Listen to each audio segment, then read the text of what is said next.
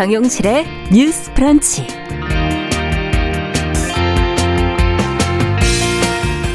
안녕하십니까 정용실입니다. 구속 수감돼 있는 두 전직 대통령에 대한 사면론, 또 입양 아동에 대한 학대 문제 해결책, 최근 뭐 우리 사회 커다란 관심사인데요. 어제 문재인 대통령이 기자회견에서 이 내용들에 대한 입장을 밝혔습니다. 아, 문 대통령의 발언 내용 좀 정리해 보고요. 또 일부 논란이 되고 있는 부분도 살펴보도록 하겠습니다. 네, 코로나19로 어린아이들의 학습 격차 또 그리고 우울이 커지고 있다고 하죠. 코로나 이후 아이들의 생활은 어떻게 달라졌고 또 어떤 조건이 이들의 격차를 지금 벌리고 있는 것인지 잠시 뒤에 이야기해 보면서 또 한 편의 시도 같이 읽어보도록 하겠습니다. 그리고 기후변화와 관련한 환경 이슈 관련 정보도 살펴보겠습니다. 1월 19일 화요일 정용실의 뉴스 브런치 문을 엽니다.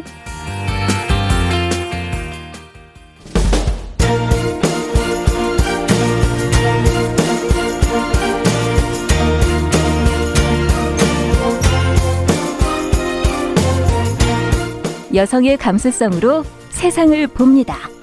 KBS 일라디오 정용실의 뉴스 프런치. 여러분의 의견을 기다립니다. 문자는 샵 9730으로 보내주세요. 짧은 문자 50원, 긴 문자 100원이 부과됩니다. KBS 모바일 콩, 유튜브를 통해서도 무료로 참여하실 수 있습니다. 네, 정유실의 뉴스 브런치 항상 여러분들과 함께 프로그램 만들어가고 있습니다. 지난주까지는 저희가 선물을 드렸는데 이번 주엔 선물이 없네요. 제가 다 아쉽습니다. 허전하네요. 자, 오늘도 유튜브로 또 문자, 콩으로 많은 분들 참여해 주셨어요. 감사드립니다. 자, 오늘도 뉴스픽으로 문을 열어보죠. 더 공감 여성정치연구소의 송문희 박사님, 안녕하세요. 네, 안녕하세요. 전혜원 사평론가, 안녕하십니까? 네, 안녕하세요. 자, 어제 이제 앞서 말씀을 드린 것처럼 문재인 대통령이 신년 기자회견을 했습니다. 저희 방송 시간에 해서 저희는 어, 방송을 할 수가 없었어요. 어, 전직 대통령의 사면 얘기도 이제 궁금했고 또 고 박원순 전 서울시장 관련 얘기 또 입양에 관한 발언들 예, 많이 보도가 지금 되고 있습니다. 일부 발언은 또 논란이 되기도 했는데 자, 주요 발언 내용이 무엇이 있었는지 또 어, 논란이 되는 부분은 또 무엇이었는지 한번 정리를 해보도록 하죠. 예, 대통령이 이번에 온라인 기자회견을 했죠. 그래서 예. 기자들 같은 경우에도 번호표를 들고 있는 모습이 많이 중계가 됐었고, 그런 그 대통령 앞에 앉아 있는 기자들도 네. 어떻게 뽑혔냐 제비 뽑기를 했다고 합니다. 경쟁이 치열한 상황이었는데, 네. 자 주요 현안 몇 가지 짚어 보겠습니다. 첫 번째로 이제 전직 대통령 사면 문제가 연초에 굉장히 관심을 모았었고, 예, 예. 이게 뭐 여권 야권 내에서도 감론 을박이 벌어졌다는 사안인데요. 문 대통령은 한마디로 선을 그었다 이렇게 볼 수 있습니다. 음. 대통령은 지금은 사면을 말할 때가 아니다라고 부정적 입장을 밝혔는데 조금 부연 설명을 붙이자면 대통령은 지금 이제 과거 잘못을 부정하고 재판 결과를 인정하지 않은 차원에서 사면을 요구하는 움직임에 대해서 국민들의 상식이 용납하지 않을 것이고 저 역시 받아들이기 어렵다. 이렇게 해서 최근에 여권 일각에서도 주장이 나왔던 사면 문제가 조금 잦아들 수도 있다. 이런 전망이 나오고 있고요. 네. 자, 두 번째로 기자단의 질문에서 나왔던 내용인데 추미애 법무부 장관과 윤석열 검찰총장의 갈등 국면에 대한 질문이 나왔습니다. 대통령이 여기에 대해서 아, 정말 송구스럽다. 거듭 사과를 했고요. 어, 근데 윤 총장에 대해서는 대통령이 굉장히 여러 가지 해석이 나올 수 있는 발언을 했었는데, 네. 어, 윤 총장은 문재인 정부의 검찰총장, 이렇게 얘기를 했었고요. 어, 한마디로 말하면, 문재인 정부의 검찰총장이라는 이 무골고 굉장히 여러 가지 해석이 나오고 있습니다. 더불어서 어, 윤 총장의 어떤 행보에 대해서 정치할 생각을 하면서 검찰총장을 하고 있다고 생각하지 않는다. 음. 이렇게 얘기를 했습니다. 또 감사원의 월성 원정 감사에 대한 질문에 대해서는 정치적 목적의 감사라고 생각하지 않는다라고 음. 또 했고요. 자, 경제 이슈와 관련해서 최대 관심사는 역시 부동산 문제였던 그랬죠. 것 같은데요. 네. 부동산 문제에 대해서는 투기 억제 기조는 유지하되 역세권 개발을 비롯해 설전의 특단의 공급 대책을 내놓겠다고 했습니다. 대통령의 신년사에서도 지금 공급이라는 단어가 여러 번 나왔는데 네. 설전에 어떤 대책이 나올지 또 관심이 모아집니다. 그러네요. 자, 외교안보 사안이 있는데 어, 문 대통령이 계속 강조한 것이 한반도 평화 프로세스예요. 그래서 네. 문 대통령이 언제 어디서든 김정은 북한 국무위원장과 만날 용의가 있다라고 음. 다시 한번 강조를 했고 또 저 조 바이든 미국 대통령 이제 새로운 미국의 정부가 출범을 앞두고 있는데요. 예. 이에 대해서 어, 한미 정상 간 교류를 조기에 성사시켜 한반도 평화 프로세스에 대한 공감대를 재확인하고 싶다 음. 이렇게 강조를 했습니다. 한일 관계에 대한 질문이 나왔습니다. 최근에 그 강제징용 관련한 판결과 연결지어서 네. 외신 기자들이 질문을 했었는데요. 어, 문 대통령은 강제 집행 방식으로 현금화되는 것은 뭐 바람직하지 않다라는 취지의 발언을 했었는데 네. 여기서 현금화란 것은 일본 어떤 기업이나 이런 것에 대한 자산을 예, 말하는 예. 것이죠. 다만 문 대통령은 외교적 해법을 강조하긴 했습니다만 피해자의 동의를 얻은 외교적 해법이라고 또 강조를 했습니다. 네. 자, 정말 관심이 있었던 사안, 백신 관련한 것입니다. 네. 방역과 네. 백신 관련한 사안에 대해서 문 대통령이 9월까지 1차 접종을 마칠 계획이고 늦어도 11월엔 집단 면역이 거의 완전하게 음. 형성될 것이라고 기간을 구체적으로 밝혔는데 특히 최근에 이제 백신 부작용에 음. 대한 우려도 일각에서 제기되고 있잖아요. 그렇죠. 여기에 대해서는 통상의 범위를 넘어서는 백신 부작용이 발생할 경우 정부가 충분히 보상할 음. 것이라고 또 소개를 했습니다. 자, 그리고 기자단이 굉장히 대통령이 곤란할 수 있는 질문도, 음. 어, 뭐, 여러 기자들이 질문을 하기 때문에 모아서, 어, 한 기자를 통해서 질문을 던졌는데요. 박원순 전 서울시장 성추행 예. 사건, 그리고 음. 민주당에서 이번 재보궐선거에 공천을 하기로 한 것에, 어, 과거에 당원 당규하고 좀 대치되는 것이 아니냐는 질문이 나왔는데요. 네네. 문 대통령은 일단 이 사건에 대해서, 어, 안타깝게 생각을 한다라고 얘기를 했었고, 어, 피해자의 피해 사실, 2차 피해로 주장되는 사실도 안타깝다 이렇게 밝혔습니다. 근데 어, 박 전 시장 관련돼서 문 대통령이 이렇게 공식적으로 입장을 밝힌 것은 이번이 처음이기도 그렇죠. 합니다. 그리고 당원 당규와 좀 대치되는 공천을 하는 것이 아니냐라는 또 질문에 대해서는 당원은 종이 문서 속에 있는 것이 아니라 당원 전체 의사가 당원이다. 당원들의 선택에 대해서 존중한다라고 밝혔습니다. 자, 그런데 대통령이 굉장히 많은 얘기를 했는데 네. 어, 오늘 아침 언론 보도를 보면 대통령이 이 발언에 대해서 조금 논란이 일고 있는 부분이 있는데요. 최근에 우리가 그 아동학대와 관련한 여러 가지 문제 제기와 관련해서 나온 질문이 나왔는데 네. 대통령이 일단 입양제도 개선 방안을 좀 언급을 했어요.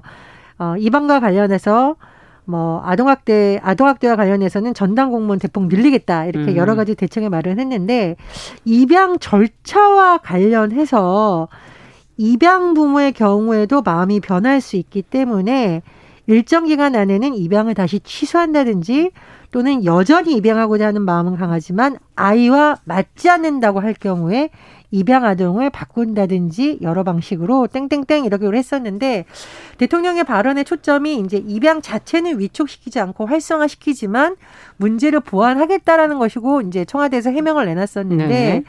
아동을 바꾼다 이 말에 대해서는 굉장히 지금 반발이 일고 있습니다. 그렇죠. 그래서 음. 청와대 해명에도 불구하고 논란이 지금 계속되고 있는데 음. 어, 청와대 여권에서 이 국면을 또 어떻게 수습할지 제대로 된 대책을 내놓을지 주목이 됩니다. 네, 지금 잘 어, 여러 가지 내용들을 음. 이제 정리를 해주셨는데 이 중에서 이제 두 분이 특히 주목해서 들으시고 중요하다고 느끼신 부분은 어느 부분인지 이유는 무엇인지 또 어, 지금 논란이 됐다고 지적해 주신 부분에 대해서도 또 어떻게 생각하시는지 듣고 싶네요. 뭐 여러 가지 이야기가 나왔습니다만 일단 그 정인이 사건부터 먼저 말씀드리면 네. 어 입양의 문제가 본질이 아니었는데 이 정인이 사건을 입양의 문제로 일단 파악을 하신 것 같고 물론 뭐 말꼬리 자르기라든가 이런 건 필요가 없고 사실 대통령의 발언을 아까 말했듯이 전체 맥락이나 취지 차원에서 정말 좋게 생각을 한다고 해도 입양 절차상의 어떤 여러 가지 점들을 보완하겠다라는 의미라고는 하는데 어, 부적절한 발언임은 분명한 것 음. 같습니다. 특히 입양 과정에서 마음이 변할 수 있거나 할때 어, 입양 아동을 바꾼다든지라는 이 발언은 어, 입양아와 친생자를 명확히 구분하고 있다. 음. 이때면 입양아도 친생자와 똑같이 입양과 파양의 전 과정을 법원이 엄격하게 심사를 하고 관리를 하는 것이지 입양하는 부모가 마음에 맞지 않는다. 마음이 음. 변했다고 해서 바꿀 수 있는 게 아니거든요. 그래서 우리가 친생자 얘기를 하지만 내가 직접 낳은 내 아이도 마음에 안 들고 맞지 않는 경우가 너무나 많습니다. 예. 그래서 우리가 아이 말을 안 들을 때 호적에서 파버리겠다 이런 얘기를 하지만 팔 수 없는 거예요. 예. 똑같이 입양도 마찬가지인데 입양 아동의 경우에는 바꿀 수 있는 것처럼 이렇게 음. 파악된다면은 파양을 좀 쉽게 할 수 있는 게 아니냐라고 음. 하는 것이고 그 후에 청와대에서 이제 어떤 해명이 나온 것이 영국이나 프랑스나 스웨덴처럼 네. 사전 위탁 제도 그런 거 얘기한 거다라는 해명이 나왔는데 네. 이것도 좀 불확 불 불확실한 게 사전 위탁 제도라는 게 지금 한국에서 어, 실제로 관례적으로는 하고 있습니다. 법적으로는 근거가 없지만 예. 입양을 결정하고 나서 이 입양 아동이 그 입양하는 부모들과의 친밀감을 가져야 되는 음. 시점에서 한 6개월 정도 미리 가서 생활을 하는 건데 네네. 그러면 이 기간 동안에 아이가 맞지 않고 뭔가 문제가 있으면 바꿀 수 있다? 그럼 그 아이에겐 음. 또 다른 고통을 주는 거고 상처를 예. 주는 것이라 사실은 사전 위탁 제도나 이런 것들의 핵심은 뭐냐면 입양을 신중하게 하자는 것이고 법안이 법원이 사전 허가하기 전에 충분한 어떤 절차를 가지자는 음. 것이기 때문에 어찌 됐든 앞으로 보나 뒤로 보나 입양 아이를 바꿀 수 있다라는 발언은 부적절했다 음. 이 생각이 들고요. 저는 조금 눈여겨봤던 부분이 네. 어, 일단 전반적으로는 이 문 대통령의 기자회견에 한마디로 말하자면 여러 가지 갈등 사안들이 있지 않았습니까? 뭐 음. 사면이라든가 검찰과 법무부 갈등이라든가 음.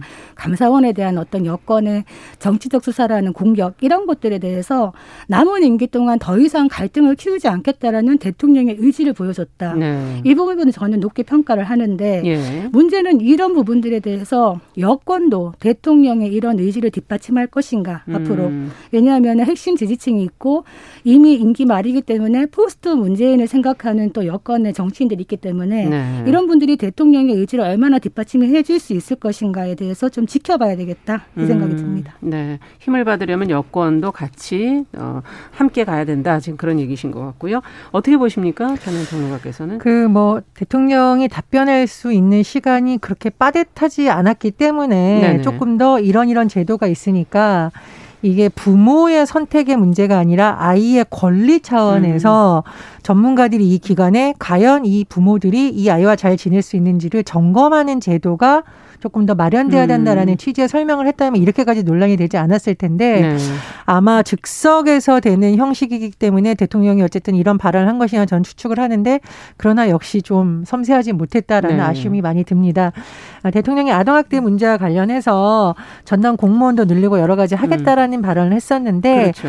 역시나 이것은 뭐 국회를 통해서 돼야 되는 것이 공무원 늘리는 것이 지자체장의 마음대로 할수 있는 네. 것은 아닙니다. 그래서 국회 차원이나 정부 차원의 노력이 더 필요한 것이 근본적인 해결책이라고 보고요. 두 번째로 박사님이 말씀하셨던 그 최근에 어떤 갈등 문제에 대해서 음. 여당도 뭐 당연히 이걸 자꾸 정치적 쟁점화하는 것이 과연 음. 문재인 정부 후반기에 현명한 것인가에 그렇죠. 돌아봐야 되고 특히나 저는 대통령이 이런 발언을 한 것이 두 가지 의미가 있다고 봅니다. 지금 생방송으로 공수처장 후보자 청문회 지금 나오고 있고요. 네. 좀 있으면 또 법무부 장관 후보자 청문회를 놓고 여야에서 굉장히 경론이 또 갈등이 빚어지겠죠. 그렇습니다. 예. 그런데 저는 청문회 니까 당연히 검증을 하는 것은 좋은데 청문회를 계기로 여야가 또 정쟁을 벌이고 이렇게 됐을 경우에 이게 사실 국민들의 어떤 삶이나 우리가 본래 했던 개혁과는 점점 거리가 멀어지거든요. 네. 그래서 대통령이 이렇게 선을 그은 것은 이제 과거에 갈등이 있었던 부분은 서로 인정을 하고 뭐, 뭐 긍정적으로 평가할 것, 네. 부정적으로 평가하고 새로운 것, 공수처 출범, 또 새로운 법무부 장관 이 판에서 여야도 좀 자제를 하고 윤석열 총장과 이제 중요한 임무를 맡게 된 인물들도 정치적 논란에 자꾸 휘말릴 행동을 조심해라라는 두 가지 의미를 다 담고 있다고 음. 봅니다. 그래서 그렇게 된다고 보고요. 또 하나는 이제 바이든 행정부 앞두고 한미 관계라든가 대북 문제에 대해서 다시 관심을 갖고 있기 때문에 예. 어떻게 풀릴지가 좀 관심이 있는데 저는 그래서 좀 엉뚱한 생각인데 남북 간의 화상회의 뭐 비대면 접촉 을 암시하는 듯한 발언 음. 대통령이 계속을 했거든요. 그래서 앞으로 어, 남북 문제가 갈등으로 빚어지지 않기 위해서는 우리가 한라인 얘기를 많이 하는데 네. 어, 전화 방식의 한라인이 아니라 실무자들도 좀 음. 화상을 통해서 자주 의견을 교류하고 예. 그래서 오해가 점점 커져서 극단적인 상황까지 가서 이게 정치 경제를 다 후폭풍으로 몰아가는 것이 아니라 어, 새로운 방식의 어떤 소통을 음. 강하면 어떨까 그런 생각이 들었습니다. 그 대북 문제 얘기해서 또 얘기 안 할 수가 없는 것이 저는 이번 기자회견 보면서 조금 걱정스러운 부분 이 있었던 것이 네. 어, 대통령께서 한미 연합 훈련 얘기를 하면서요. 한미 연합 훈련을 필요하다면 남북 군사 공동위를 통해서 북한과 협의할 수 있다. 이렇게 말씀하신 음. 부분은 저는 좀 걱정이 돼요. 왜냐하면 한미 연합 훈련이라는 거는 사실 북한의 도발에 대비한 훈련이고 한미 동맹의 어떤 바탕이 되는 것인데 네. 국군 통수권자로서의 대통령이 이것을 북한과 협의하겠다고 하는 것은 심히 걱정된다. 왜냐하면 북한과의 한반도 평화 신뢰 프로세스는 매우 중요합니다만 신뢰라는 거는 한, 한 사람만의 몫이 아니고 북한이 그렇죠. 서로 발을 맞춰야 되는데 지금 북한이 대놓고 전술 핵무기 개발을 얘기하고 있는 이런 상황에서 지나간 싱가포르 선언에 대해서 얘기를 하면서 차기 바이든 정부가 그 선언을 좀 지키면 좋겠다 이렇게 얘기를 음. 하는 것은 바이든 정부가 과연 얼마나 받아들일지는 좀 의문입니다. 왜냐하면은 이 트럼프 행정부와는 분명히 다른 대북 정책을 펼 네. 것이기 때문에 바이든 행정부는 북한 문제에 있어 가지고 인내를 하고 지켜보지만 어 그냥 지켜보는 것이 아니라 개입을 하는 정책을 펼 것이기 때문에 특히 북한 인권 문제라든가 음. 이런 부분에 대해서 어떻게 조율해 나갈 수 있을지가 좀 지켜봐야 되는 부분이고요. 네. 어 부동산 문제라든가 교육 문제 같은 거 다 두루 두루두루 얘기를 했습니다만 속 시원한 건 별로 없었다. 일테면 은 교육 정책에 대해서 우리가 지금 코로나 divide 얘기를 하면서 교육 격차가 더 심각해지고 있다 이런 얘기를 하고 있는데 다루려고 하고 있습니다. 그렇지 네. 않아도 한국의 교육 격차는 매우 심각한 수준입니다. 음. 그런데 지금 코로나 때문에 더 심해지는데 이 교육 격차를 어떻게 그러면 정부가 해결할 것인가에 대한 어떤 대안이 나오지가 않고 음. 그저 최선을 다하겠다라고 얘기하는 부분은 좀 답답하게 다가왔다. 이런 말씀 드리겠습니다. 음. 제가 조금 부연 설명을 보시자면은요, 어, 부처별 장관 업무 보고라든가 신년 보고가 이제 나옵니다. 그래서 음. 구속이 나는 그때 조금 더 나올 거라고 저는 생각을 하고요. 네. 왜냐하면 신년 기자회견 안에 모든 것을 다 말할 수는 없는 거고, 부동산 정책도 대통령이 어디 어디 구체적으로 얘기했으면 좋겠지만 이게 잘못하면 그 지역의 어떤 음. 집값 폭등이라던가 또는 그 토지 거래에 영향을 미칠 수 있기 때문에 사실 공무원들도 확정되기 전까지는 아주 디테일한 내용을 얘기하는 건 굉장히 조심해야 음. 되거든요. 또 그런 부분이 있다는 거좀 참고로 말씀을 드리고 대북 문제와 관련해서는 문 대통령이 바이든 이제 신임 대통령이 이제 대통령이죠. 대통령이 어 햇볕 정책과 관련해서도 굉장히 잘 알고 있고 이런 부분을 언급을 했습니다. 그래서 네. 아마 대북 관계라든가 이 남북 관계가 어떻게 진행되어져 있는지 전문가이기 때문에 보다 좀 깊은 이해와 대화가 잘 되지 않을까라는 기대감을 나타낸 것으로 좀 저는 해석을 하고요. 네. 그리고 더불어서 어, 국제 제재 문제가 남아있긴 합니다만 인도적 차원의 교류라던가 뭐 의료적 차원에서 어떤 부분에 대해서는 음. 계속 지금 뭐 통일부에서도 메시지가 나오고 있습니다. 그래서 그런 부분에서 조금씩 발을 뗀다면 조금 다른 기류가 펼쳐질 수 있지 않을까 그렇게 생각을 합니다. 네. 자, 어제가 보니까 뭐 뉴스들이 많았던 날인데요. 정리해야 될 게 많네요. 자, 어, 대통령의 기자회견 내용은 여기까지 정리를 하도록 하고 삼성전자 이재용 부회장이 이제 어제 국정농단 사건 관련해서 파기환송심에서 징역 2년 6개월형을 선고받고 법정 구속이 됐습니다. 자, 이제 재판부가 이런 결정을 내린 이유는 무엇일지 지금까지 나온 내용을 송 박사님께서 좀 정리해 주시면 같이 고민해 보죠. 예, 그 대통령 기자회견 못지않게 그 삼성 이재용 부회장의 판결에 국민들의 관심이 많았습니다. 네. 이재용 삼성전자 부회장이 그 박근혜 전 대통령하고 최서원 씨에게 뇌물을 겁낸 혐의 네. 등 그게 국정농단 의혹인데요. 2017년 처음에 검찰 조사 받으러 갔을 때는 참고인 신분으로 갔었다가 나중에 이제 피고인으로 전환이 됐는데 네. 4년 3여 만에 파기환송심 판결을 선고받았는데요. 징역 2년 6개월을 음. 선고받고 법정 구속됐습니다. 기존에 남아 있던 거를 합치면 아마 1년 6개월 정도로 더 형기를 살아야 된다. 그렇죠. 예. 어, 재판부가 왜 이런 판결을 했느냐. 이 부회장이 그 박근혜 전 대통령의 요구에 편승해서 적극적으로 뇌물을 건넸다고 확인한 겁니다. 음. 이게 예, 막연한 어떤 기대감이 아니라 경영권 승계 등의 목적을 갖고 부정한 청탁을 했기 때문에 이 수동적 뇌물로 보기에는 무리가 있다 이렇게 네. 판단한 것이고 어, 대법원 전원 합의체에서 그 전에 2심에서는 총 뇌물액이나 횡령액을 36억 원으로 했었는데요. 예. 파기 한송심에서 인정된 총그 금액이 80 6억 그럼 8, 더 늘었군요. 많이 늘었죠. 네. 50억 원이 더 추가가 된 겁니다. 네. 그래서 이 86억 원에 달하는 뇌물은 어 있었지만은 이게 또 회사 돈으로 다 이걸 댔고 음. 범행을 은폐하려 했다. 이렇게 해서 실형 선고와 법정 구속이 불가피했다. 이렇게 음. 밝혔는데 다만 2년 6개월밖에 안 나온 것은 사실은 횡령액이 50억이 넘으면요. 5, 5, 5년 이상이 돼야 되는데 네. 왜 2년 6개월이 되느냐. 예. 네. 횡령액이 일단 전부 변제가 됐고 음. 현실적으로 대통령의 뇌물 요구를 거절하기 매우 어려웠다 음. 이런 걸 참작했다는 겁니다.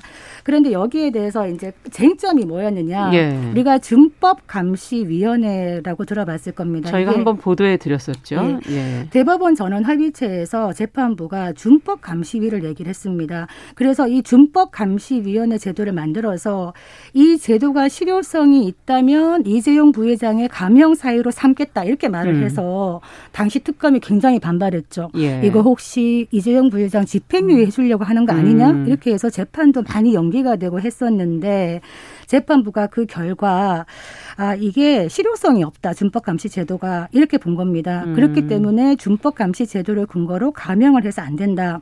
왜냐하면 준법 감시 제도가 그 삼성의 총수의 경영권 승계와 관련해 가지고 새롭게 앞으로 발생할 수 있는 유법 행위가 있는 데 네. 이거를 대비하는 핵심 기능이 빠져 있다고 본 겁니다. 아. 그리고 준법 감시위에 감시를 받는 계열사도 너무 적다. 그래서 아. 한마디로 말해가지고 앞으로 이런 어떤 문제점에 범죄에 대한 예방책이 세워지지 않았다고 음. 봤기 때문에 준법 감시위를 양형 사유로 삼지 않았다는 겁니다. 네. 여기에 대해서 지금 그 노동계와 재계가 엇갈린 반응을 내놓고 예. 있습니다.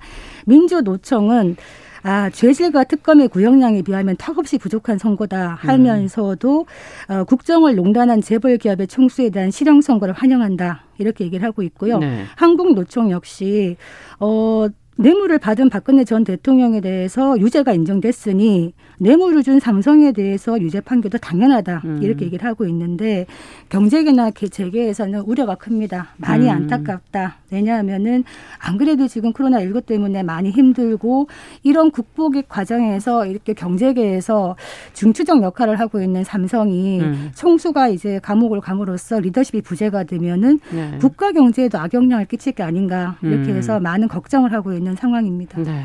두 분께서는 그러면 재판부의 결정을 어떻게 보시는지 전혜연 평론가께서 먼저 좀 이게 3오 법칙이라고 네. 제가 옛날에 법조 취재 기자 할 때부터 나왔던 건데 재벌 총수에 대해서 징역 3년에 집행유예 5년 음. 이게 무슨 관행처럼 자꾸 어 된다라는 것에 대한 비판이 예. 있었죠. 이번에 그것이 이제 깨졌다. 음. 그러나 이제 참여연대소 지적을 했듯이 범죄의 중대성을 고려할 때 사실 형량이 너무 가볍다라는 비판도 나오고 있습니다. 음. 그래서 어, 재계에서 지금 재계가 피해자인 것처럼 자꾸 그러는데 사실상 최대한 선처한 결과이기 때문에 왜 선처를 해줬냐에 대해서 오히려 돌아보고 앞으로 이런 일이 없도록 하는 것이 오히려 지금 재계가 음. 보여준 모습이 아닌가 생각이 들고요. 두 번째로 사실 이번 사건의 핵심적인 본질은 정경유착이잖아요. 네. 재판부에서 아마 집행유예를 내리지 않은 것도 다시는 이런 일 하지 말라라는 경고를 재계에 보낸 것으로 볼 수 있거든요. 네. 그래서 재계 전반에서도 변화가 좀 필요하겠군요. 그렇죠. 과거에 뭐 음. 1세대라든가 창업주들이 부득이하게 이걸 했다라고 변명을 하고 있지만 더 이상 젊은 경영인들한테까지 이런 문화 물려주면 안 되지 않습니까? 음. 그런 것에 대한 좀 건전한 논의가 이루어지길 바랍니다. 네. 아, 핵심이죠. 정경유착. 음. 사실 네. 급속한 산업화 과정에서 정부와 기업이 선택과 집중을 하는 과정에서 어떻게 보면은 재벌이 그렇죠. 정권이나 권력의 비호를 받아서 많은 혜택을 누리면서 음. 또 성장해온 부분이 있었고 그만큼 또 뭐 국가 경제에 기하는 바도 있습니다만은 지금까지 만약에 정경유착의 고리가 계속된다면은 네. 이거는 국가적 차원에서나 기업의 차원에서도 옳지 않다. 지금 삼성에 이제 삼성에서는 어떤 생각을 하고 있냐면 사실 이 사건의 본질이 대통령의 직권 남용이었고 네. 기업의 자유와 재산권을 침해당한 것이다 이런 얘기를 하는데 음. 이런 부분은 일면은 맞고 일면은 틀립니다. 앞으로도 정치 권력이나 정부가 기업의 어떤 재산권을 침해하거나 이런 부분 정권과 기업이 같이 가는 이런 부분은 음. 막아야 되고 법으로 막아야 되고 총수가 부재한다고 해서 그럼 삼성이 흔들릴 것인가 이 구속 기사 나고 하루 만에 뭐 시총이 28조가 증발했다 이런 음. 얘기는 합니다만 이 과정 역시 글 로벌한 삼성으로 다시 태어나는 과정에서의 변수가 아닌가 생각이 듭니다. 네. 잘 겪어내고 나면 또 더 좋은 글로벌 네. 기업으로 가지 않을까 기대도 해보게 되네요. 자, 오늘 뉴스픽은 여기까지 얘기 듣도록 하겠습니다. 어, 다음에 또 저희가 오늘 못한 뉴스는 마저 하도록 하죠. 자, 뉴스픽 전혜연 평론가, 도공감 여성정치연구소 송문희 박사 두 분 말씀 잘 들었습니다. 감사합니다. 감사합니다. 자, 정용실의 뉴스 브런치 듣고 계신 지금 시각 10시 30분이고요. 라디오 정보센터 뉴스 듣고 오겠습니다. 국내 코로나19 신규 확진자가 386명으로 이틀 연속 300명대를 기록했습니다. 사망자는 19명 증가해 누적 1283명이고 치명률은 1.75%입니다. 정세균 국무총리가 최근 한 주 동안 집단 감염은 줄어든 대신 확진자 접촉으로 인한 감염 비중이 45%까지 높아졌다며 온전하게 일상을 되찾을 때까지 경각심을 늦출 수 없다고 강조했습니다. 김진우 공수처장 후보자에 대한 국회 법사위 인사청문회가 시작됐습니다. 정치적 중립성 문제와 함께 미공개 정보를 활용한 주식 취득 의혹 등이 쟁점이 될 것으로 보입니다. 문재인 대통령은 오는 27일 화상으로 열리는 세계 경제 포럼 WEF 한국 특별회의에 참석해 기조연설을 합니다. 검찰 세월호 참사 특별수사단이 1년 2개월간의 활동을 마무리 짓고 오늘 오후 수사 결과를 발표합니다. 김영범 기획재정부 제1차관이 최근 국고채 금리가 장기물을 중심으로 상승함에 따라 장단기 금리차가 확대되고 있는 점은 특징적이라며 변동성에 유의해야 한다고 진단했습니다. 올해 설 승차권 예매가 오늘부터 비대면 방식으로 진행됩니다. 오늘은 장애인, 고령자 대상이고 내일부터 이틀간 누구나 인터넷 홈페이지 등에서 예매할 수 있습니다. 조 바이든 미국 차기 대통령의 취임식 리허설 도중 인근에서 화재가 발생해 워싱턴 DC 연방 의사당이 일시적으로 봉쇄되고 한때 사람들을 대피했습니다. 오늘 새벽 중국 동쪽 해역에서 규모 4.6의 지진이 발생하면서 우리나라에서도 전남과 전북을 중심으로 지진을 느꼈다는 신고와 제보가 잇따랐습니다. 지금까지 정보센터 뉴스 정한나였습니다.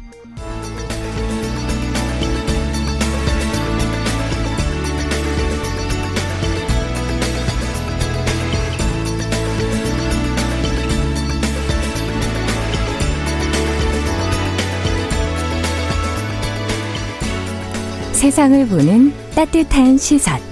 KBS 일라디오 정용실의 뉴스 브런치. 매일 아침 10시 5분 여러분과 함께합니다. 네, 정용실의 뉴스 브런치 듣고 계신 지금 시각 10시 33분입니다. 자, 화요일에는 시인의 시선으로 그리고 한 편의 시와 함께 뉴스와 세상을 들여다보도록 하겠습니다. 시시한가. 오늘도 신민아 시인 잘해 주셨어요. 어서 오세요. 안녕하세요. 아, 어, 떤 뉴스를 또 갖고 오셨을까 궁금해요. 오늘은 한겨레 신문에 실린 뉴스인데요. 네. 근데 조금 씁쓸한 씁쓸한 뉴스입니다. 입맛이 네. 씁쓸해집니까? 네, 저번엔 달콤했으니 이번엔 씁쓸한 맛. 네. 지난해 그 코로나 19 유행 때문에 등교 수업이 제대로 이루어지지 못한 그랬죠. 가운데 사회적 그러니까 경제적 배경이 취약한 초등학생일수록 학습 시간이 더 많이 아. 줄었다고 하네요. 그러니까 공간과 사회라는 학술지에 코로나19 이후에 거주 환경의 차이가 초등학생의 학습, 게임, 놀이 시간에 미치는 영향 분석이라는 논문이 실렸는데요. 네네. 그 공간 사회학자 이시효 씨가 지난해 7월에서 8월 경기도 부천시의 초등학교 세 곳에 다니는 3학년에서 어, 6학년 학생 446명을 대상으로 설문조사 인터뷰를 했는데요. 예, 예. 그 결과 신도시 아파트 단지 학생들이 주로 다니는 학교 학생들은 30년 된 아파트 단지와 30년 이상 된 단독 주택이나 빌라에 사는 학생들이 다니는 학교 학생들보다 음. 원격 수업에 들이는 수, 수업 시간이 그 두 배 가까이 길었다고 합니다. 아, 그러니까 준비도 하고 뭐 그렇죠. 그래서 시간이 두 배나 더 예, 많이 공부 시간이 두 배더 아, 들었다는 거죠. 그렇군요. 예, 그리고 신도시 학생들은 다른 지역 학생들보다 전반적인 학습 시간이 늘어난 경우가 아까 말씀드렸지 않고요. 네. 온라인 게임에 쓰는 시간도 상대적으로 적었다고 합니다. 예. 이게 좀 그 동네 환경에 따라서 이렇게 차이가 날 수 있다. 좀 자극적이기도 한데요. 예. 예. 기사 댓글란을 이렇게 보니까 아 이거 참 양극화를 부추긴다. 또는 음. 틀린 말도 아니고 이게 바로 현실이다. 음. 여러 의견들이 엇갈리고 있었어요. 네. 근데 저는 그 이 논문의 결론이 중요해 보입니다. 그렇죠. 뭐라 고 결론이 났을까요? 네, 작성자 이시호 씨는 어린이가 경험하는 코로나19는 어른들 생각보다 훨씬 가혹한 데다가 아. 사회 경제적 배경에 따라서 격차가 벌어지는 양극화 현상까지 확인되고 있다면서 이런 격차가 눈에 보이고 있는 만큼 취약계층 교육과 돌봄에 더 많은 투자를 해야 한다. 이렇게 아, 결론을 내렸습니다. 그러네요. 이런 지적에는 많은 분들이 공감하시겠죠? 그러네요. 네.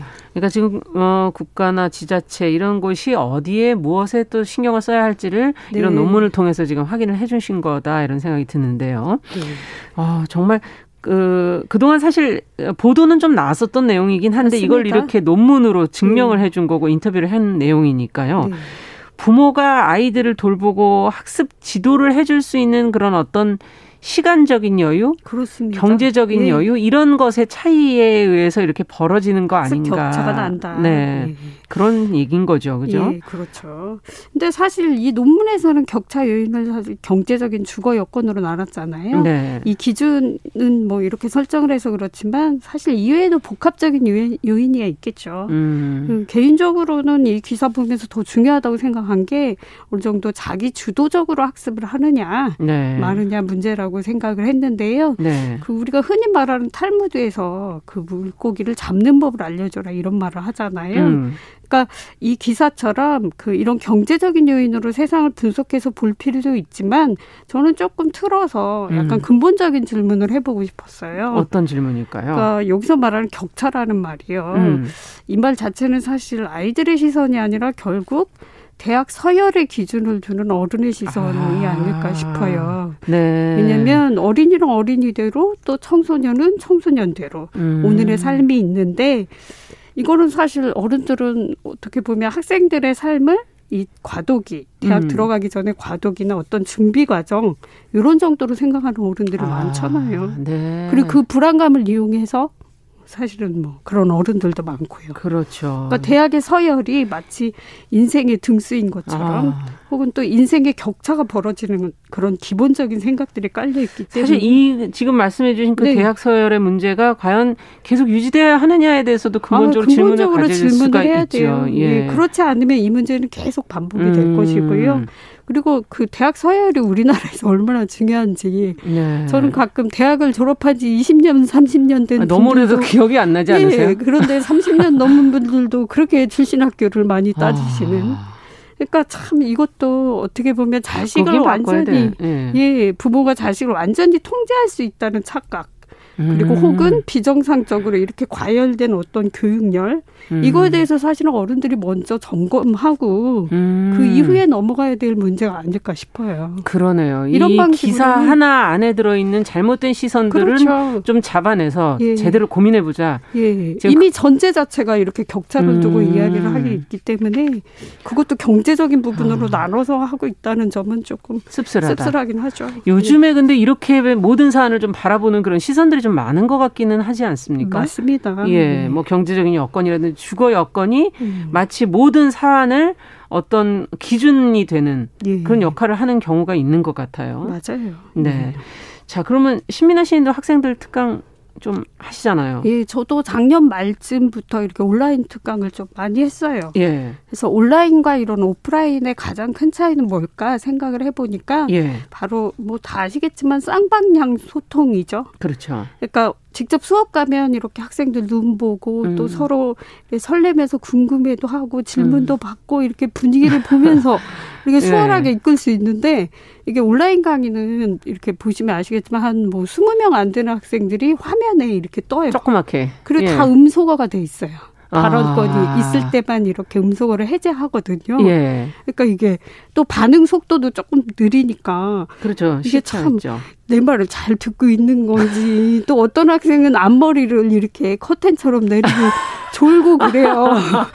앞머리를 커튼처럼. 그거는 원래 오프라인에서도 있었던 거 아닙니까? 아, 그렇긴 한데 온라인은 더 제 목소리가 느려서 좀 그런 건지 네. 그렇게 자장가처럼 잘 자면 저도 되게 노련한 척을 하지만 굉장히 좀 실망스럽고 열심히 준비했는데 근데 생각을 해보세요. 방은 네. 따뜻하고 밖은 선생님 춥고. 목소리는 나긋나긋하고 그러니까 참 시선을 끌려고 저도 오버 액션도 음. 하고 이러는데 네. 그 진행자님도 그러시겠지만 직접 이렇게 보고 이야기하는 아, 거랑 다르죠. 뭔가 녹음해서 하는 거나 전화하는 거랑 또 다르잖아요. 네. 확실히 차이가 있습니다. 네.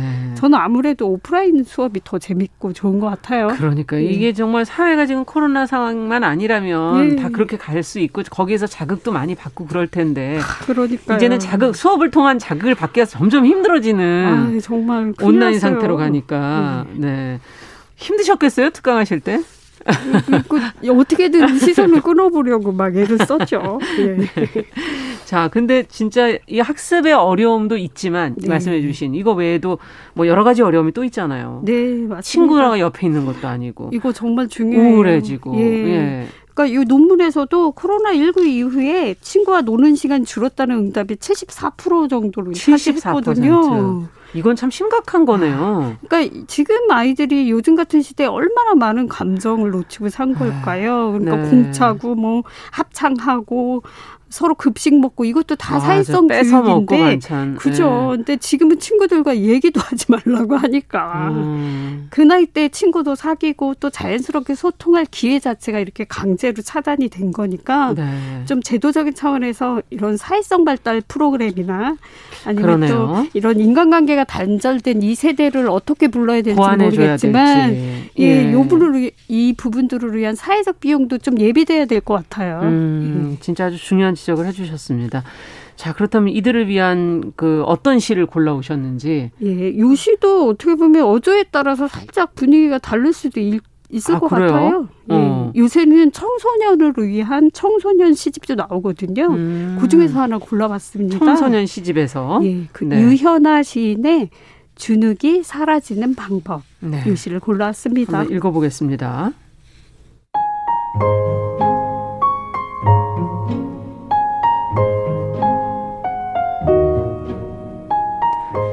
주눅이 사라지는 방법. 유현아. 내 어깨엔 주눅이 붙어 살아요. 하루도 빼놓지 않고 어디에선가 귀신처럼 날아와요. 깔깔 웃는 내 얼굴에도 가끔 주눅이 붙어요. 자세히 보면 교복에도 얼룩처럼 붙어 있죠. 거울 속 그림자처럼 나만 볼 수 있다면 주눅 같은 건 없다고 거짓말을 잘 칠 수 있는데 나만 빼고 다 보이나 봐요. 어깨 가슴 쫙 펴고 다니라고 교복 신경 쓰지 말라고 땅바닥 보지 말고 정면만 보라고 말해주는 내 친구의 등에도 주눅이 붙어 있죠. 학원 가는 길 신호등 옆 빨간 등이 켜질 때를 기다리며 내 친구는 가끔 이런 고함을 지르죠. 친구 등짝을 후려치면 주눅이 신기루처럼 사라지기도 해요. 하지만 그건 잠깐. 주눅은 또다시 내 친구 머리 꼭대기에서 룰루룰루 노래를 하죠. 가끔 내 친구와 나는 주눅 든 책가방을 서로 바꿔들기도 해요. 그러면 주눅이 작아지는 느낌이 들어요. 지금 친구와 나는 주눅이 사라지는 방법을 연구 중이에요.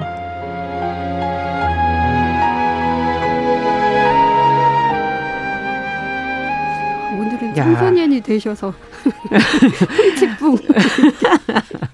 아니 정말 학교 때 그 상황이 너무 그려지네요. 그렇죠. 네. 네. 지금 학교 수업이 끝나고 집으로 가는, 가는 그 길에, 길인데 친구랑 예. 같이 지금 가는 길목에서 네. 있는 그 몇 안 되는 시간 예. 그 장면을 지금 잘 시인이 잡아낸 것 같은데 예. 그리고 이렇게 가면서 아. 야 어깨 좀 펴 주눅 들지 맞아. 마 하면서 어깨를 툭 치는 그런 장면들이 잘하죠. 예. 맞아요.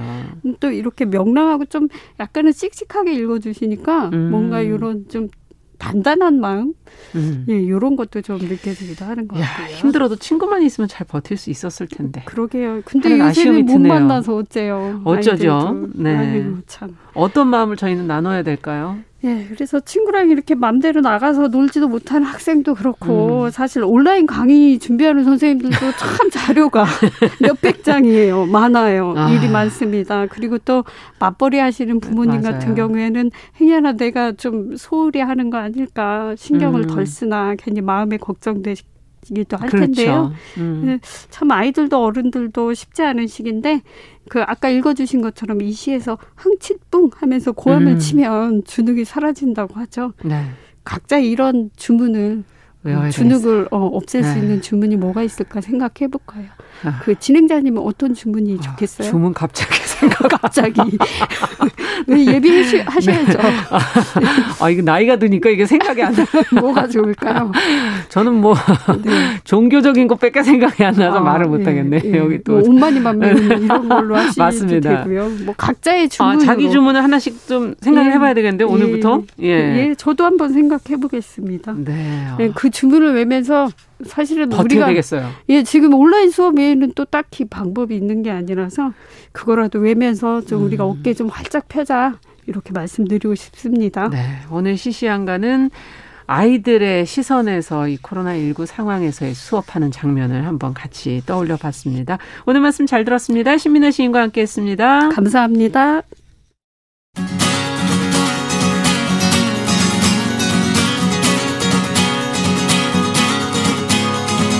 함께 가면 길이 됩니다. 여러분과 함께하는 정용실의 뉴스 프런치. 월요일부터 금요일까지 방송됩니다. 네, 정유실의 뉴스 브런치 듣고 계신 지금 시각 10시 46분입니다. 이번에는 환경하자, 친환경이 아닌 필환경의 시대, 어, 같이 기후변화의 심각성도 고민하고 대안도 생각해 보겠습니다. 서울환경운동연합의 이우리 팀장 잘해 주셨어요. 어서 오세요. 네, 안녕하세요. 자, 어제부터 한파주의보가 또 발효가 됐어요. 아침이 하도 며칠 몇 주 전에 하도 추워서 그런지 오늘은 네. 그만큼 춥지는 않다. 아, 네, 맞아요. 옷이 이제 좀 준비가 돼 있어요. 저희가 마음의 네. 준비도 좀 돼 있고. 근데 작년보다 눈도 내리고 추워지고 이것도 기후 위기로 봐야 되는 겁니까? 어, 네. 작년 여름에 그 50일이 넘었던 장마를 체감하면서 유행했던 말이 있었는데요. 네. 그 말이 바로 이 비의 이름은 장마가 아니라 기후 위기입니다. 맞아요. 정상이 아니었어요. 네, 이런 예. 거였는데 올 겨울에도 비슷한 말이 음. 유행했습니다. 기후 위기 이번 한파의 또 다른 이름입니다라는 음. 것이었습니다. 네. 좀 자세히 좀 더 들여다보도록 하죠. 어느 정도 정말 추웠었던 건가요? 어, 지난주부터 전국적으로 매서운 한파가 몰아쳤었죠. 네. 네. 서울은 지난 8일 20년 만에 최저 기온을 기록했었고요. 네. 제주도에는 기상청에서 한파 특보가 도입된 1964년 이래 최 초로 와. 제주도 한파 경보가 발효되었었습니다. 그렇군요. 네, 지난 6일부터 지속된 기록적인 한파는 전국 대부분의 지역에 폭설로 이어졌었고요. 음. 수도권에서는 퇴근 시간대에 발생한 그 찾아온 갑작스러운 강추위와 폭설로 인해서 교통대란이. 일어났었죠. 여기에 사고도 잇따라 발생했었는데요. 평소 1시간 반이 걸리는 퇴근길이 11시간이 걸리거나 그렇게들 뭐. 올리셨더라고요. 네, 맞아요. 네. 네. 버스에서 밤을 새는 승객들이 발생하는 등의 최악의 퇴근길을 음. 기록했었습니다. 그리고 또 강추위 피해가 전국적으로 이어져서 전북의 양식장에서는 약 37톤의 숭어가 폐사를 했었고 음. 전라도와 충청도에서는 감자, 고추, 깨 등의 농경지에 냉해 피해를 입었었습니다. 아. 또 이게 또 심각했었는데 강원도 도심 외곽 지역 산간에서는 취수원이 얼어붙어서 물 부족 사태까지 발생했었고 야. 남해에는 바다가 얼어붙어서 어민이 그렇죠 바다가 얼어붙죠. 네 조업 자체가 불가능한 사태까지 발생했다고 아, 하더라고요. 정말 피해가 가만히 들여다 보니까는 상당히 여기저기서 있었고 조금만 더 길어졌으면 더 큰 피해가 오지 않았을까 하는 그런 생각도 들기도 하고요. 네네. 네. 겨울이 춥다는 건 어떻게 보면 당연한 건데 추워도 너무 춥다. 이런 말씀들 하시잖아요, 올해는. 네, 맞아요. 네. 사실은 겨울은 추워야 합니다. 추운 게 그동안 좀 안 추웠죠. 거죠. 네. 예. 오히려 이게 따뜻하면 더 문제인 건데요. 음. 그래서 이제 작년 이맘때에 그 기상청에서 발표한 2020년도 네. 어 1월 기상특성 보도 자료에 따르면 굉장히 충격적이었습니다. 오. 작년 이맘때에 전국 평균 기온이 평년보다 훨씬 높았었고 그랬군요. 1973년 이후 가장 높은 기온을 아. 기록해서 이른바 따뜻한 겨울을 실감하게 했었는데요. 작년에 그랬군요. 네.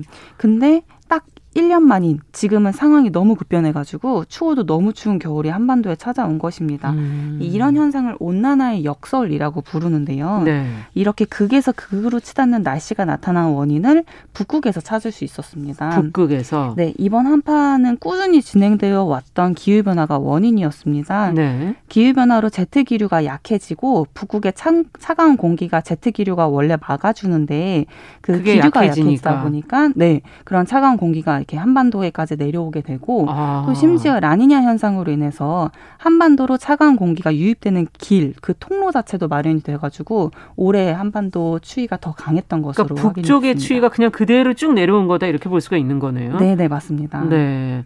그동안에 쌓여왔던 기후 변화의 문제가 이번에 이제 하나의 그 날씨나 기후로 이렇게 나타난 거다.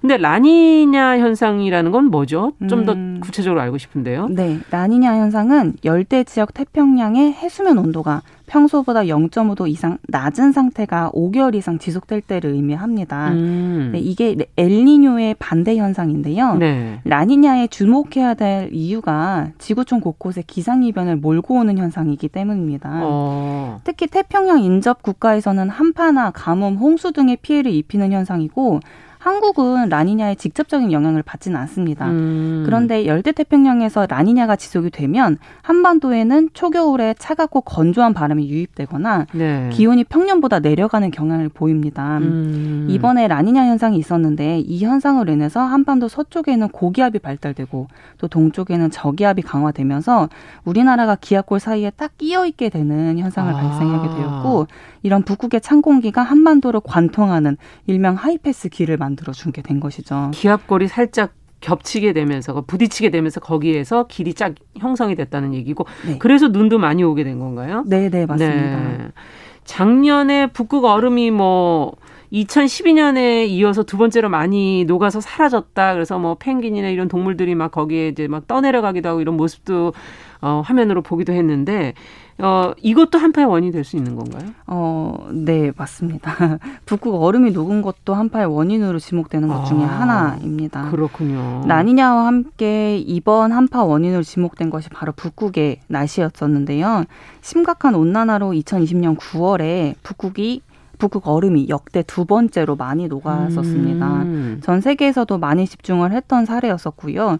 북극의 해빙 자체가 태양빛을 반사하면서 북극 바다의 수온의 수온 상승을 막는 역할을 하고 있습니다. 네. 네 이번에 작년이죠. 작년에 북극 얼음이 많이 녹, 녹게 되면서 바다 수온 자체가 상승을 했고 음. 바다에서 열을 방출하면서 대기 자체가 고온 현상이 발생을 한 것이죠. 아, 그렇게 되는군요. 네, 일명 북극이 따뜻해지게 된 것인 거죠. 네. 네, 일반적으로 극지방의 기온이 낮게 되면 기온이 낮으면 제트 기류가 북극의 찬 공기를 묶어두는 역할을 하게 되는데 음. 네, 기, 극지방 기온이 높게 된 거죠 이번에 네네. 고온 현상이 발생을 하면서 제트 기류가 많이 약화가 되었고 아. 찬 공기가 북극권 북극권의 바깥으로까지 영향을 미치게 거기에 이렇게 딱 묶여 있어야 되는데 나오게 됐다는 얘기군요. 네, 네 맞습니다. 네. 기후 변화가 단순한 더위가 아니라 다양한 형태로 그러면 앞으로는 나타날 수 있다 이런 얘기인가요? 네, 맞습니다. 사실 작년 여름에 극심한 장마와 폭염 그리고 올해 한파까지 이런 기상 기후는 점점 더 심각하게 우리의 생활을 위협하게 될 것입니다. 음. 네, 이번 한파와 폭설로 인해 누군가의 퇴근길이 뭐 11시간 걸리거나 네. 열심히 키운 농산물이 냉해 피해를 입어서 생계를 위협하는 것처럼 기후 변화가 우리의 일상을 위기로 몰고 가고 있다는 것을 직시를 해야 하고 하고 음. 더 빈번하고 더 극심하게 닥쳐올 이 기후 위기에 대한 경각심을 갖고 우리가 행동해야 됐다라고 생각합니다. 네. 북극이 지금 온도가 앞서 얘기해 주신 것처럼 올해 어, 2012년에 이어서 두 번째로 높았다. 거기 생물들도 그러면은 굉장히 살기 힘들어지는 건가요? 네, 그렇죠. 우리가 잘 알고 있는 북극곰도 점점 더 생계에 이런 위협을 받게 될 것이고 네. 펭귄 네. 물론 다, 다, 마찬가지인 거고요. 극지방이 네.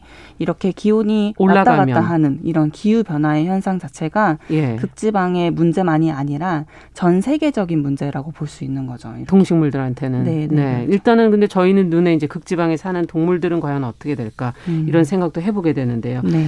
자 그러면은 이번 한파가 어, 우리에게는 우리에게만 지금 다가온 것처럼 느껴지거든요. 너무 심하게 길게 추웠기 때문에 네네. 아, 앞으로도 이제 이렇게 계속 되는 거 아니야? 하는 걱정도 하게 되고. 근데 다른 지역은 또 어땠을까? 그 옆에 지방은 그 고기압과 저기압이 또 그렇게 제트기류랑 영향을 받았을까? 어땠나요, 음, 겨울들이? 사실 한국에 있으니까 한국 생각만 하게 되는 것 같기는 해요. 예. 네, 이번 기록적인 한파가 한국만이 아니라 세계 곳곳에 몰아쳤습니다. 이번에 네. 지난 8일에 스페인에서는 전국적으로 기록적인 폭설이 쏟아졌고요. 아. 엄청 많이 왔다라고 하더라고요. 그렇군요. 특, 네, 특히 수도 수도의 마드리드에서는 50년 만에 최고 50cm 가량의 눈이 쌓이게 되면서 아. 700여 개의 주요 도로가 끊기게 됐다고 그러더라고요. 네. 이로 인해 가지고 시민들이 고립이 되고 심지어 쓰레기 수거차까지도 오가지 못하면서 그렇게 9천, 되죠. 네, 9천 톤 가량의 쓰레기 더미가 산처럼 쌓이기도 했다고 하더라고요. 예. 다른 나라는요? 네, 또 중국 전역에서도 한파가 몰아쳤고 베이징시는 55년 만에 최저 기온이 영하 19도 를 음. 기록을 하면서 아열대 기후인 대만에서는 기습적인 한파로 126명이 사망했다는 기록도 있었습니다. 그렇군요. 이렇게 한국뿐만이 아니라 전 세계 곳곳에 한파와 폭설이 심각했었습니다. 네, 인간이 뭔가를 다 할 수 있을 것 같지만 이런 걸 보면 자연이 얼마나 무서운지를 다시 한번 또 느끼게 되네요. 네. 자, 올 겨울 날씨와 더불어 어, 기후 변화에 대한 이야기 살펴봤습니다. 환경하자 서울 환경운동연합의 이유리 팀장과 같이 얘기해봤습니다. 감사합니다. 네, 감사합니다. 자, 정용실의 뉴스브런치 화요일 순서 같이 인사드리도록 하겠습니다. 저는 내일 오전 10시 5분에 다시 찾아뵙겠습니다. 감사합니다.